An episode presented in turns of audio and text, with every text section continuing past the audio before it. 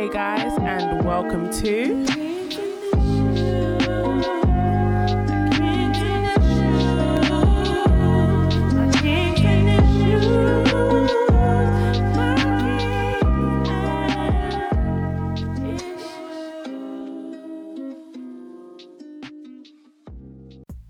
Hey guys, welcome back to another episode of Kinks and Issues. I know I've been away, I missed a week, but I've got a very good reason for that. It's because I needed some time to really rethink my content, you know, plan out my content really well, have everything written down because the last episode I did, it was literally on the spot and yeah, I had to think of a couple of things and I just got really flustered and confused. So it was really short, but I am back and I'm better, back and I'm better. so I'm back with another episode, and guys, this episode this week, I'm gonna be talking about girlfriends. You know that um show Girlfriends that was on from like two, the year 2000 to 2008 yeah, that's the show I'm going to be talking about. The reason why I want to talk about girlfriends is because I am I've recently been on this Mara Brock Akil hype. So she's the writer of Girlfriends and she's also the writer of my new all-time favorite show, Lovers. So if you check out my blog, that's www.amydyfan.com. Go ahead, check that out. I've written a little piece on lovers and why I'm so in love with the show. So, back to girlfriends. So, I was doing a little bit of research on her and I just sort of was like, oh, let me go back and watch Girlfriends. I haven't watched that in a while. So, I literally, for the past week, I've literally been on a Girlfriends binge. I have been watching I have literally watched almost every single episode of Girlfriends. Just the last few episodes left for me to watch and I'm gonna take a break and I'll go back to them a lot later. But let me tell you something. So when Girlfriends came out, I was in secondary school, so this is like in my teens, so from the age of eleven to about sixteen. Okay, let me even push it to 17. But around that time, Girlfriends was on TV. So I used to watch it.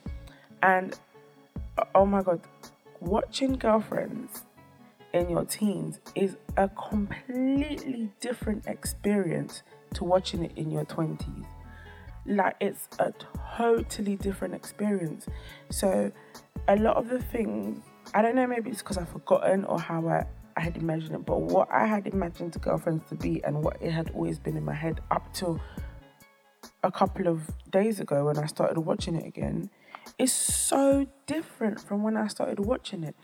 Because I still always had this 15 year old, 16 year old image of girlfriends. I mean, what I thought of girlfriends was that girlfriends was about these young, single, semi semi single because they're not all single, um, ladies who have careers and are doing big things and you know and they they're just friends because that is what I thought I was gonna be in my twenties. I guess I was kind of um, reflecting, sort of. I had this image of what I would be in my twenties, and I sort of overlooked. I kind of overlooked the real issues and the deeper things. You know when they say certain things you don't get until you're an adult. Like when you're watching shows and there's certain jokes and certain puns that you won't really get until you're an adult. Yeah, this is one of those moments. I am totally in love with girlfriends again. I know the show is finished or whatever, so it's really cool because I get to watch all the episodes. But like, it is a total different experience watching it in my 20s. And now, bearing in mind that that was back then, now I really feel like I don't have to have my life together right now. I really don't because they did it and they were like 29, 20, 28, 29. Oh my god. Just if you have if you have watched Girlfriends before or if you haven't watched Girlfriends before and you're in your 20s, I would advise you go and watch it, especially if you watched it back then when you were in your teens. I'd advise you go back and watch it because it is really a completely different experience. So um, I wrote down some points that really stood out to me on the episodes, and I'm just gonna go into them. But first of all, I'm gonna discuss um, the characters because how I see them now is completely different to how I saw them before, and I'm not really to discuss how I saw them before just because I can't be bothered. but um, that was not very nice of me. but basically, I'm just going to talk about what I've seen now. So um, let me see, I've written here Joan, our main character, Joan. Joan, played by Tracee Ellis Ross. Oh my god, her body was amazing. Like that is that is definitely body goals for the age of 29, for me at least, anyway. So, obviously, the show starts with her being 29, and I guess over time she gets older because it goes on for a couple of years. But, um, yeah, so Joan is what I see of her now, she's very, she's needy. And it's funny because before I see her as the friend that everybody needs, that everyone needs to um, everyone needs because everybody always moves into her house. She has the good job and she's the motherly type and she has all the wedding plans and all the plans for this and that or whatever. And I felt like she was the one that everyone needed, but now that I look at it, she's actually super needy. Like she's longing to be in a relationship and she goes through these these relationships that are just that you can just see that there's an accident waiting to happen and sometimes she doesn't even see what's in front of her like especially it was crazy to me. Oh, wait wait am I, i'm going off the topic here. So yeah she's really needy and she goes in with these she goes into these relationships that you can see that are just not going anywhere from the jump and she still gets into them or she gets into relationships with this idea that she has to control everything and everything has to go this way or it's the highway like it's my way or the highway. And it's crazy to me because I never saw her like that before. And I'm gonna go a little bit off topic here but one thing that really got me um, is in the series when her and William got together I'm surprised they stayed friends after they got together, actually, because I just think it's really weird when you've been friends with someone and you you then try to get together or you do the do or whatever. you try and get together again and it's just weird like after after the relationship ends or after you come to a conclusion that you don't like each other or whatever happens I just think it's really weird to become friends again. Okay, I have had an experience where I was really good friends with someone and we ruined it. We absolutely ruined our friendship. I'm gonna say we like it crashed after we hooked up. after we hooked up, our friendship just went down the drain completely and utterly died. As in, I thought this guy was gonna be one of my bestest friends and literally didn't end up like that. But anyway, back to girlfriends. That I just wanted to say because that really stood out for me. I might go off topic a little bit here because there's a couple of things that really stand out for me in the episode in the episodes. So Lynn, our carefree Lynn. I used to just think that Lynn was a little bit crazy. She was carefree, she was loopy, you know, it's just her style. But then I realized that Lynn has a deeper issue. She's got abandonment issues and she can't commit, and she's got commitment issues. She le- legit cannot commit to anything. She changes her mind so much, and this is the reason why she couldn't get a job and she couldn't stay in a job and she couldn't keep up with her house rent or better yet even keep a guy and it's it's funny because at the end because she comes out, she makes herself out to be this carefree guy, that uh, carefree girl that sleeps with all these guys and is so sexually liberated. And come to find out in the end that she's barely slept with anybody. so it's like so it's so different. It's it's weird. Oh, it's not weird, but it's it's funny. Yeah, Lynn is a funny one, but she's definitely Lynn definitely was someone that I think needed therapy. She definitely needed therapy. She she had a lot of commitment issues. Um, we have Maya. Maya, oh my god, Maya is. I really love Maya. Maya is just. I don't know why I had always had this image in my head of of Maya. I never. I don't know why it never occurred to me that Maya actually worked for Joan. I don't know what I was watching, but yeah, I, or maybe I've just forgotten. But yeah, so Maya. Maya is Joan's secretary, and Maya may not have as much money as the others, or she has more than Lynn, obviously. But um, what gets what I love about Maya is her realness, like her openness, the fact that she's accepting of things that happen, although she's a little bit suspect of them and she's a very big conspiracy theorist. But I really I like Maya. I like Maya's story. You know, she had a baby when she was young with her high school sweetheart, and then somewhere down the line they sort of lose the spark in their marriage. She cheats. He finds out. They divorce, break up for a while, and then towards the end of the the um entire show they get back together. I I love my I love my and Darnell's relationship, especially when they got to the point where they were like, okay, we they had accepted they were broken up and they started becoming friends again, and that for me was beautiful to watch them being friends again, growing and loving each other again. That was really lovely for me to watch. And of course, you have Mrs. Tony, Mrs. Gold Digger, Mrs. You need to have this amount of money, um, Mrs. You need to be this, Mrs. You need to be that.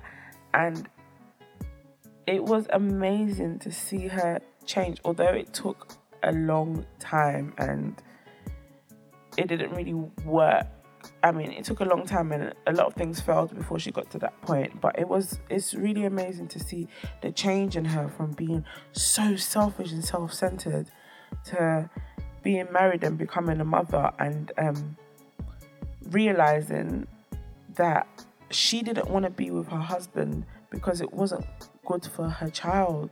Like she wasn't thinking about it, like, oh my god, I need to stay married, I don't want to be divorced. That's what she was at first. And then after she was like, well, actually, it's not working. When she came to the realization that the relationship wasn't working and they weren't working together well, it was it was really good to see her coming into herself. Gives me hope. not that I'm anything like her. I think I'm I'm more of a Maya yeah, I see myself as more of a Maya with a little bit of Lynn and a little bit of Joan and maybe a tiny bit of Tony. Just a tiny bit. So, the next thing I'm going to talk about is I'm just going to point out a couple of episodes, two or three episodes that really stood out to me, and one specific saying as well that really got me. So, the episode for me that really stood out. Sorry, I'm looking for. I've written it down. You know, trying to get all my my content in order. I've written everything down. So, in series two, episode fourteen, uh, this is in Yvonne and Richard is his name Richard? Oh, Yvonne and William's wedding, and where Yvonne walks out in the wedding, and at the end of it, she explains why she doesn't want to get married to William because she feels like she's had to give up her entire self for William, and that William was in love with a person that he made her when she had given up everything, not the person that he met originally. And you know, it's crazy to well, the reason why this stood out to me was um, a couple of weeks ago I was going through a stage in my life where I literally had given up all the things that I enjoyed. Like I stopped going out, I stopped putting on makeup, I was leaving my hair all natural. And I do like doing those things, but it wasn't I felt like I was doing it over the top, you know, that that wasn't me. And I felt like me and my friends were talking and I was like I felt like I had to behave a certain way because I was I am engaged. I felt like I had to behave a certain way or be a certain way to sort of make that portray that image of wife. Like, okay, I'm gonna be a wife, so I have to do this and that and this and that. And really I didn't need to because my fiance proposed to me because he wanted me, the me that he met, the crazy girl, the party girl, the girl who loves to ha- have fun and laugh and put on makeup and wear wigs sometimes, and then on other days wear her afros. That's the person he fell in love with, and I. I realized that oh my god, I'm I'm trying to force something. I'm trying to make myself be something because I'm getting married, and it was just pushing me into a deep depressive state. So that really stood out to me, and it was it was nice to see that others do feel that way. So definitely that stood out for me. Um, another point that stood out for me was in series season 2 episode 22 where joan hooked up with her ex her toy boy chris after her breakup with sean and there was a bit in the end not the whole episode didn't that part of the episode didn't stand out for me, but the whole episode in the end and so the whole episode. So the, at the end of the episode, um, there was a bit where Joan said to was it Tony? I think it was Tony, where Joan said to Tony, the only the reason why I'm with him is because he wants me right now. I want to feel wanted sort of that rebound kind of love. And you know what is crazy to me? I understand 100% that feeling of when somebody is broken up with you and at that moment in time you just feel so unloved, so unwanted, and all you want, and you don't even care who it is, probably be somebody that on a normal day to day you wouldn't really want to date. But you just get with someone because you want to feel wanted and you don't mean to you don't want to hurt the person but at that moment in time, especially when you've had your heart broken, really you're just thinking about yourself to be honest. And that feeling of being wanted is really nice. Like, you know, you get that after you've been hurt and then you get to the point where it's so painful and then someone just wants you someone is like it's okay you just take it it, it sort of it doesn't take away the hurt but it reduces it you know so that was an episode that really stood out to me. And last but definitely not least, one episode that stood out to me as well that I really I got the message was um, Lynn. This is episode. This is season three, episode twelve. Give me giving out seasons. Like who, who the hell do I think I am? But yeah, this is season three, episode 12 and it was when Lynn got together with Vosco Vasgo Vosco I don't know how to pronounce his name but if you've watched it or if you're about to watch it you'll know so when she got back together with Vosco or when she got together with Vosco the poet Lynn lied to herself because she was she literally became the complete opposite of what she isn't. So the Vosco guy, the poet, he was living as a he was living celibate. He was yeah, he wanted to be celibate. And here comes along Lynn, Mrs. Carefree, I wanna have sex with everybody. And only for her to find out that he's celibate and then she turns around to him and she goes yeah me too i'm celibate because she really thinks she's hot or she's fallen she's infatuated with him which is crazy to me it's so funny and i just think about us as women how many times we've lied about things that we don't do and we've done them. We might not even like them. We've done them because we're trying to impress a guy.